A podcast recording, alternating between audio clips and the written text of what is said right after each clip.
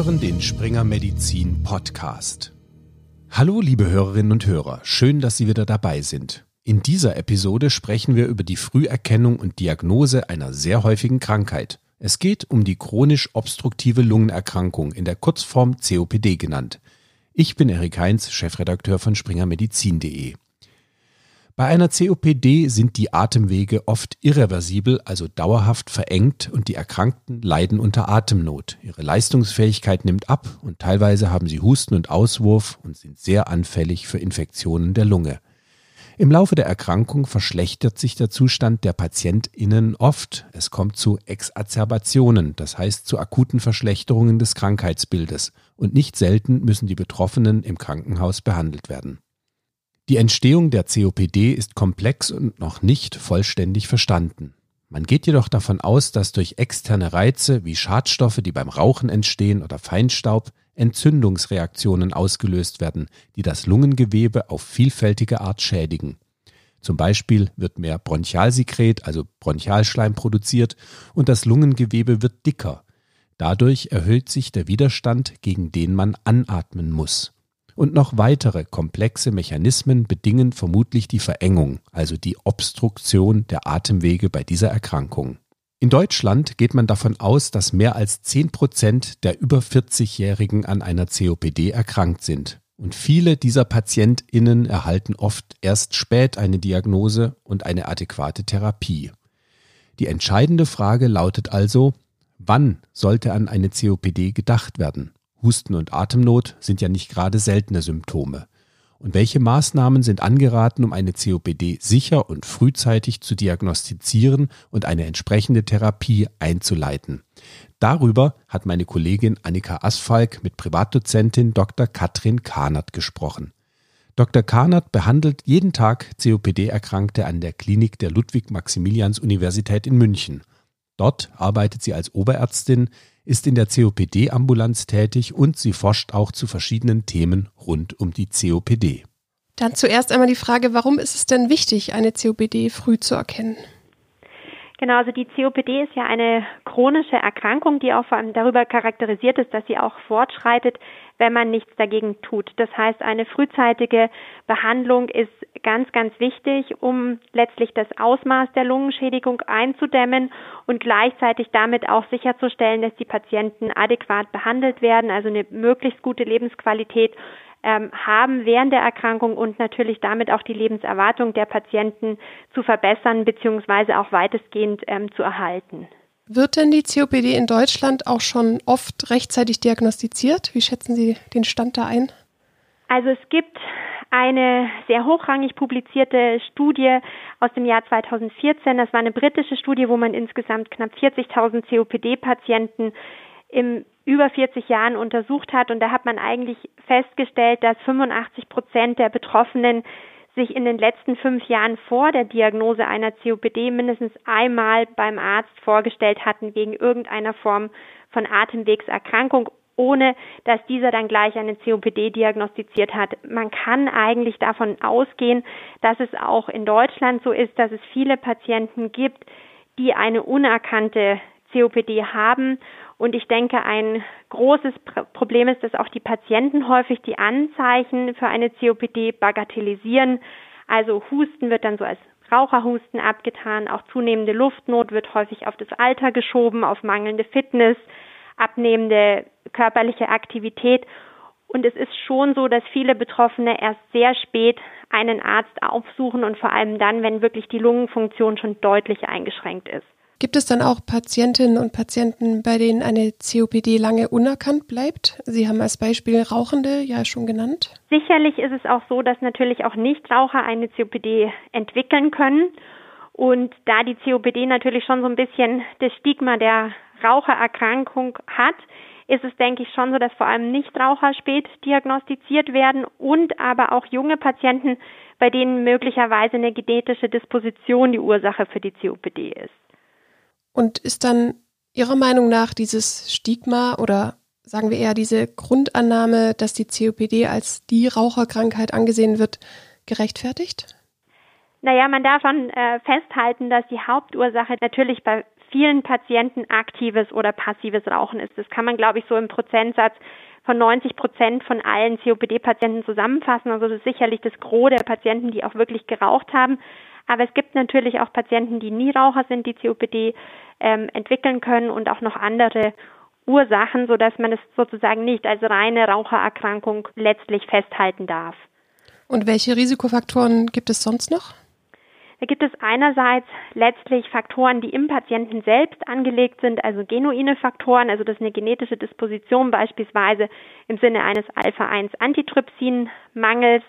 Ähm, Patienten, die schon seit Kindesbeinen an eine bronchiale Hyperreaktivität haben, sind auch begünstigt, im höheren Lebensalter eine COPD zu entwickeln. Also klassischerweise auch Asthma-Patienten, die ein höheres Risiko haben und aber auch schon ganz frühe Veränderungen des Lungenwachstums. Also wenn jemand zum Beispiel eine sehr kleine Lunge von Geburt aus hat, hat man einfach auch schon ein Risiko für eine COPD.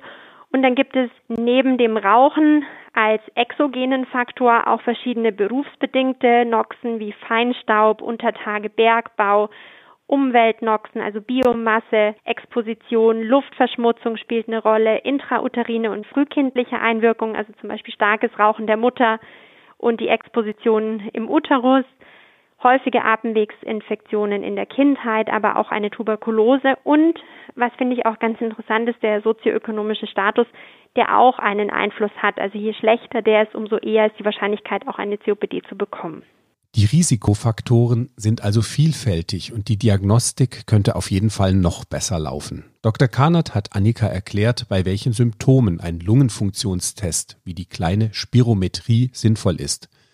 Bei der Spirometrie wird überprüft, wie gut die Lunge noch arbeitet. Zum Beispiel, wie groß die Vitalkapazität ist, also wie viel Luft man maximal in einem Atemzug ein- und wieder ausatmen kann. Oder wie viel Luft man so schnell wie möglich, innerhalb von einer Sekunde aus den Lungen ausatmen kann. Diese Messgröße nennt man fachsprachlich FEV1 oder Ein-Sekunden-Kapazität und auch sie ist relevant für die Diagnose der COPD, wie Dr. Kahnert im Verlauf des Interviews erläutert.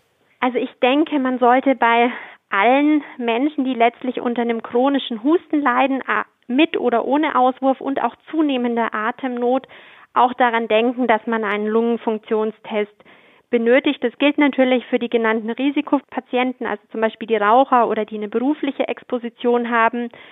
Aber man darf auch nicht vergessen, dass das sozusagen nicht nur eine Erkrankung ist, die bei den Rauchern und Ex-Rauchern auftritt. Aber wenn man sagt, man schaut Patienten im Alter von über 40 Jahren mit diesen Beschwerden an, dann ähm, ist man, denke ich, da schon sehr gut sensibilisiert und man sollte definitiv die Lungenfunktion nicht zu spät einsetzen.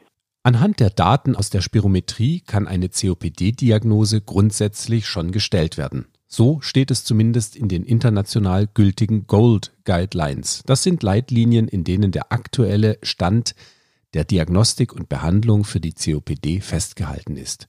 Ein wichtiger Grenzwert ist die fixierte Ratio zwischen der Einsekundenkapazität und der forcierten Vitalkapazität also dem Verhältnis zwischen dem Volumen, das in einer Sekunde ausgeatmet werden kann, zu dem Volumen, das in einem Atemzug ausgeatmet werden kann. Beides forciert, also mit so viel Geschwindigkeit und Kraft wie möglich. Und wenn das Einsekundenvolumen weniger als 70 Prozent des Gesamtvolumens ist, dann wird eine obstruktive Atemwegserkrankung angenommen. Doch dieser Wert wird oft überinterpretiert, meinte Dr. Kahnert auf eine Frage von Annika. Und was sind denn Fehler, die bei der Diagnose der COPD häufig gemacht werden können oder was begegnet Ihnen denn besonders oft? Ja, ich denke, ein wichtiger Punkt ist, dass zum Beispiel in den Gold Guidelines die fixierte Ratio von FEV1 zu FVC kleiner 70 Prozent letztlich so als Indikator gegeben wird für eine obstruktive Atemwegserkrankung. Das ist ein sehr, sehr guter Wert, der eigentlich auch immer gut verfügbar ist. Man darf aber nicht vergessen, dass man damit eine Bronchialobstruktion bei über 50-Jährigen etwas überschätzen kann und bei den Jüngeren als 45 Jahren etwas unterschätzen kann. Und ich denke, man sollte da insbesondere an die jungen Patienten denken, die zum Beispiel einen Alpha-1-Antitrypsinmangel haben, dass man die sozusagen nicht als nicht COPD klassifiziert, nur weil man diesen fixen Grenzwert nimmt. Also man sollte da insbesondere auch die Klinik und die anderen Lungenfunktionsparameter mit einbeziehen und nicht die Diagnose alleine an dieser fixen Ratio, auch wenn es natürlich ein sehr, sehr guter Punkt ist, an dem man sich orientieren kann, aber man sollte daran nicht jegliche Entscheidung abhängig machen und die Gänze des Patienten natürlich betrachten. Und dementsprechend ist eine weitere Absicherung zusätzlich zu den Spirometriewerten zu empfehlen. Die Spirometrie gibt natürlich eine, eine sehr gute Indikation dafür, ob es sich um eine COPD handeln könnte. Man kann theoretisch auf Basis der Spirometrie auch die COPD stellen. Wir würden jetzt für den niedergelassenen Bereich der Pneumologinnen und Pneumologen natürlich schon auch eine ergänzende Diagnostik durchführen im Sinne einer Ganzkörperblättismographie, einer Blutgeistanalyse. Wir würden auch bei der Erstdiagnose eine Diffusionskapazität ähm, für Kohlenmonoxid bestimmen und würden auch eine Bildgebung sowie standardisierte Belastungstests machen, um auch den Zustand, also den lungenfunktionellen Zustand wirklich in Gänze abbilden zu können. Und als Belastungstest bietet sich als häufigsten angewandte der 6-Minuten-G-Test an. Dr. Kahnert hat nun einige weitere lungendiagnostische Maßnahmen genannt, wie zum Beispiel die Ganzkörperplätismographie. Dabei sitzt die untersuchte Person in einer abgeschlossenen Kabine und die gesamte Volumenänderung beim Atmen kann durch den Druckunterschied in dieser Kabine gemessen werden. Die Ergebnisse dieser Untersuchung geben präzise Hinweise darauf, wie fortgeschritten die Obstruktion der Lunge bereits ist. Anhand der Diffusionskapazität kann man dann zum Beispiel noch abschätzen, wie gut der Sauerstoffaustausch zwischen Lunge und Blut funktioniert und wie stark das Lungengewebe bereits geschädigt ist. Bei COPD-Erkrankten ist diese Diffusionskapazität oft vermindert. Und wann würden Sie sagen, sollte von der fachärztlichen Betreuung in die Klinik überwiesen werden? Also ich denke, dass ein COPD-Patient, der stabil ist, sehr, sehr gut auch im niedergelassenen Bereich behandelt werden kann. Ich denke insbesondere, wenn man über weiterführende therapeutische Maßnahmen nachdenkt, wie endoskopische Volumenreduktion oder chirurgische Verfahren, wenn die Patienten häufig exacerbieren zur Therapieoptimierung oder auch wenn Patienten sehr weit fortgeschrittene Lungenerkrankungen haben, dass man da auch dran denken sollte, wenn die Patienten noch nicht zu alt sind, dass sie auch potenziell Lungentransplantationskandidaten sind, dann sollte man auf jeden Fall ein, ähm, eine Klinik aufsuchen. Jetzt würde ich gerne noch etwas mehr auf Differentialdiagnosen eingehen. Also Asthma bronchiale ist ja eine wichtige Differentialdiagnose und ja auch ein Risikofaktor. Wie kann ich denn diese von der COPD abgrenzen? Das ist in der Tat oft nicht ganz so einfach. Ein, es gibt eine Ausnahme, wo man es wirklich sehr, sehr gut abgrenzen kann. Und zwar, wenn man in der Lungenfunktion eine vollständige Reversibilität der Obstruktion sieht, dann ähm, spricht das einfach ganz klar für ein Asthma bronchiale und gegen eine COPD. Eine Teilreversibilität dagegen hilft nicht so weiter weil auch Asthma-Patienten oft, wenn sie eine Therapie haben, bereits eine nur geringe Reversibilität aufweisen, sodass man das nicht hinzuziehen kann. Aber wenn die Obstruktion wirklich vollständig reversibel ist, dann ist es per Definition keine COPD, sondern tatsächlich ein Asthma. Andere Parameter in der Asthma-Diagnose, wie zum Beispiel ähm, exhaliertes Stickstoffmonoxid, Eosinophilie, Allergieanamnese und auch der Nichtraucherstatus, das sind natürlich Hinweise, dass es vielleicht doch eher ein asthmadominanter Phänotyp ist. Aber wie gesagt, damit kann man ähm, die Diagnose COPD auf gar keinen Fall ausschließen. Es ist dann Zusammenschau, welches Krankheitsbild auch unter Umständen überwiegt. Also manche Patienten haben auch beides, Asthma und COPD. Und welche weiteren Lungenerkrankungen sollten denn noch differenzialdiagnostisch von der COPD abgegrenzt werden? Genau, also es gibt zum einen einerseits eben Linksherzerkrankungen, wie zum Beispiel die Linksherzinsuffizienz, kann so ein Asthma kardiale letztendlich machen. Bronchiektasenerkrankungen, das sind Patienten, die häufig neben Luftnot auch wirklich sehr starken Auswurf haben, nochmal deutlich mehr Auswurf als der klassische COPD-Patient. Eine Sarkoidose im höheren Stadien, also Stadien 3 und 4, kann oft ähm, letztlich eine Atemwegsobstruktion machen. Auch die Tuberkulose ist dadurch charakterisiert, dass sie im Spätverlauf als posttuberkulöses Syndrom eine Obstruktion machen kann. Seltene Ursachen für eine Obstruktion ist eine Bronchiolitis obliterans, ist wirklich eher selten. Und was leider nicht selten ist, sind Tumorerkrankungen, die Atemwegsstenosen machen können und dadurch lungenfunktionell eine Obstruktion. Und daran sollte man auf jeden Fall auch denken, weil diese Patienten natürlich auch ein gleiches Risikoprofil aufweisen, also wenn man zum Beispiel an das Rauchen denkt. Und da das alles sehr komplex ist, gibt es denn Sowas wie zum Beispiel standardisierte Fragebögen oder sonstige Hilfsmittel, die Sie empfehlen können, die gerade so ein bisschen in der Routineuntersuchung helfen können, um die Früherkennungsrate zu verbessern? Es gibt natürlich ein breites Panel an standardisierten Fragebögen, welchen Fragebogen ich im Prinzip, sage ich mal, für die Praxis auch noch als anwendbar empfinde, der die Patienten nicht zu viel Zeit kostet, ist der COPD Assessment Test CAT. Der beinhaltet letztlich mehrere Fragen, die so diese wesentlichen COPD-Symptome abdenkt, wie das Husten, die Verschleimung, ob die Patienten ein enge Gefühl in der Brust haben, die Atemnot, wie stark auch der Patient in seiner häuslichen Aktivität eingeschränkt ist, ob er auch Bedenken hat, das Haus zu verlassen wegen seiner Lungenerkrankung, ob er Schlafstörungen hat und auch, ob er jetzt eher weniger oder überhaupt gar keine Energie hat. Und diese Fragen decken eigentlich insgesamt sehr, sehr gut das COPD-Krankheitsbild ab. Und man könnte natürlich schon sagen, das ist etwas, was man in der Praxis an die Patienten direkt ausgeben kann und so sehen kann, wenn der Patient bei vielen Punkten Ja ankreuzt oder einen höheren Punktescore erzielt, dass es in die Richtung COPD gehen könnte. Ein richtiges Hilfsmittel, muss ich sagen, abgesehen von der Lungenfunktion oder einer kleinen Spirometrie, finde ich jetzt schwierig zum Empfehlen. Das waren doch jetzt schon gute Hinweise, worauf bei der COPD-Diagnose geachtet werden sollte. Auch hier werden wieder einige wichtige Aspekte angesprochen. Da wir diese aber nicht alle in diesem Podcast ausführen können, haben wir zum Nachlesen für medizinisches Fachpersonal spannende Übersichtsarbeiten zum Thema COPD und Asthma in den Show Notes hier verlinkt. Jetzt möchten wir noch einen weiteren Aspekt noch etwas näher beleuchten, und zwar den Alpha-1-Antitrypsinmangel, der auch eine Ursache der COPD sein kann. Dieser Mangel ist angeboren. Er wird durch eine Punktmutation in der DNA ausgelöst und kann, je nachdem, in welcher Variante die Mutation vorliegt, dazu führen, dass das Enzym Alpha-1-Antitrypsin fehlerhaft oder in zu geringen Mengen gebildet wird.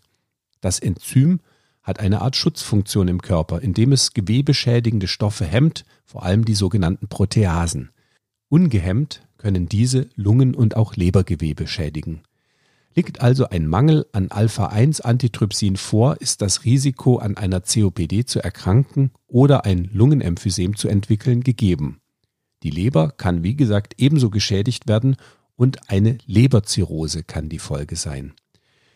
Das Gute an einer frühzeitigen Diagnose dieses Mangels ist, dass es zumindest für manche PatientInnen eine kausal wirksame Therapie gibt. Denn Alpha-1-Antitrypsin kann substituiert werden. Durch die Substitution wird der Mangel ausgeglichen und der Verlauf der Erkrankung kann verzögert werden. Aber wird diese Ursache denn auch korrekt diagnostiziert? Annika hat nachgefragt. Und Sie haben jetzt ja bereits öfter schon den Alpha-1-Antitrypsinmangel genannt. Dazu gibt es ja verschiedene Screening-Studien, die allerdings schon etwas älter sind. Und da wurde von den vermuteten PatientInnen mit einem ATT-Mangel weniger als 10 Prozent tatsächlich auch identifiziert und korrekt diagnostiziert. Gibt es dazu denn aktuelle Daten, wie der Stand heute ist? Ähm, ja, es ist tatsächlich noch so, es gibt jetzt ein sehr aktuelles Expertenstatement ähm, von der DGP, wo das auch einfach nochmal ganz deutlich beschrieben wird, dass es eher eine unterdiagnostizierte Erkrankung ist. Also der Zeitraum zwischen dem Auftreten eines ersten Symptoms und der endgültigen Diagnose liegt häufig zwischen fünf und zehn Jahren. Das heißt, die Patienten sind bei der Diagnosestellung auch bereits schon über 45 Jahre alt und man muss einfach sagen, es gibt da auch nochmal eine Untersuchung, die die Kollegen da beschrieben haben, dass die Erkrankung tatsächlich einen insgesamt eher niedrigen Bekanntheitsgrad hat. Also nur etwa 10 Prozent der Pneumologen, 50 Prozent der Internisten und auch 70 Prozent der Allgemeinmediziner ähm, beschreiben ihr Wissen über den Alpha-1-Antitrypsinmangel als eher gering. Also das ist schon, sind schon Zahlen, die darauf hindeuten, dass natürlich je weniger bekannt die Erkrankung ist, umso weniger sie natürlich auch diagnostiziert und in der Diagnostik berücksichtigt wird von, den, von uns allen letztlich. Sie würden auch sagen, also grundsätzlich liegt es nicht daran, dass er so schwer zu diagnostizieren ist, sondern dass der Bekanntheitsgrad so gering ist. Ich denke, das ist der Hauptpunkt, weil die Diagnostik ist insgesamt einfach und auch nicht übertrieben teuer, wenn man jetzt nicht gleich zu der genetischen Untersuchung greift, aber ähm, es ist natürlich so, wenn man nicht dran denkt, dann diagnostiziert man das einfach nicht. Das ist einfach der Punkt. Mhm. Und etwas, was im Kopf präsenter ist, danach sucht man natürlich auch viel aktiver. Ja, dann frischen wir das doch ein bisschen auf. Was deutet denn auf einen solchen Alpha-1-Antitrypsinmangel hin? Also ich denke, ganz wichtig wäre, wenn wir jetzt einen Patienten haben zwischen dem 30. und 40. Lebensjahr, der Husten, Auswürf und Dyspnoe unter Belastung hat, später dann auch in Ruhe und der jung ist und wo man es nicht anderweitig erklären kann, da sollte man auf jeden Fall nach einem Alpha-1-Antitrypsinmangel suchen. Normalerweise würde man bei diesen Beschwerden auch eine Bildgebung machen. Da wäre ganz charakteristisch, dass die Patienten häufig Bronchiektasen haben oder auch ein Lungenemphysem in diesen jungen Jahren. Das sollte wirklich ganz wegweisend sein, dass man an ein Alpha-1 Mangel denkt und auch Patienten, die eine Lungenerkrankung und eine Leberzirrhose haben beispielsweise. Das sind so Konstellationen, da sollte man wirklich daran denken. Ist dann auch, also Sie haben es ja auch schon gesagt, also wenn dann der Spiegel gemessen wird und der ist eben niedrig, wann oder ab, ab wann sollte dann auch nochmal genetisch getestet werden? Man sollte als Screening-Test für einen Alpha-1-Antitrypsinmangel im infektfreien Intervall, das ist ganz wichtig, weil das, ähm, dass man das auf jeden Fall beachtet, sollte man kombiniert mit einem CRP-Wert, also dem Entzündungswert des Alpha-1-Antitrypsin bestimmen. Und wenn der Alpha-1-Antitrypsin-Wert einen Wert von 1,1 1 Gramm pro Liter überschreitet, dann schließt das eigentlich einen klinisch relevanten Alpha-1-Antitrypsinmangel mit sehr hoher Sicherheit aus. Wenn wir jetzt sehen, der Wert wird unterschritten, dann braucht man weitere Tests zur Bestätigung des Resultates und das, die finale Diagnose ist dann schlussendlich immer eine Kombination aus verschiedensten Verfahren, die unterschiedliche biologische Ebenen adressieren. Das ist dann die DNA-Ebene und die Proteinebene. Und da braucht man dann eben auch die spezifische genetische Testung. Und wie ist das, wenn jetzt ein homozygoter Mangel vorliegt? Also wenn man von beiden Elternseiten den Gendefekt geerbt hat, müssen dann auch die Verwandten getestet werden? Also man sollte auf jeden Fall die Geschwister testen, aber man kann im Einzelfall auch eine erweiterte Testung machen, aber die Geschwister sollten auf jeden Fall getestet werden. Auch hier finden Sie weitere Informationen zu dieser Erbkrankheit auf springermedizin.de. Wir haben auch einige weiterführende Artikel für Sie verlinkt. Die Beiträge können Sie nach Registrierung lesen, wenn Sie im medizinischen Bereich tätig sind. Und bevor wir uns für heute verabschieden, gibt es noch eine letzte relevante Sache, die Annika und Dr. Kahnert besprochen haben. Bei der COPD spielen ja auch Komorbiditäten eine entscheidende Rolle für die Prognose. Welche sind denn besonders wichtig und sollten frühzeitig diagnostisch abgeklärt werden? Ja, also Sie haben es ganz richtig gesagt, dass Komorbiditäten einen relevanten Einfluss haben auf den Krankheitsverlauf eines COPD-Patienten. Man weiß, dass Patienten mit einer COPD ungefähr ein 2,5-fach erhöhtes Risiko haben für kardiale Erkrankungen.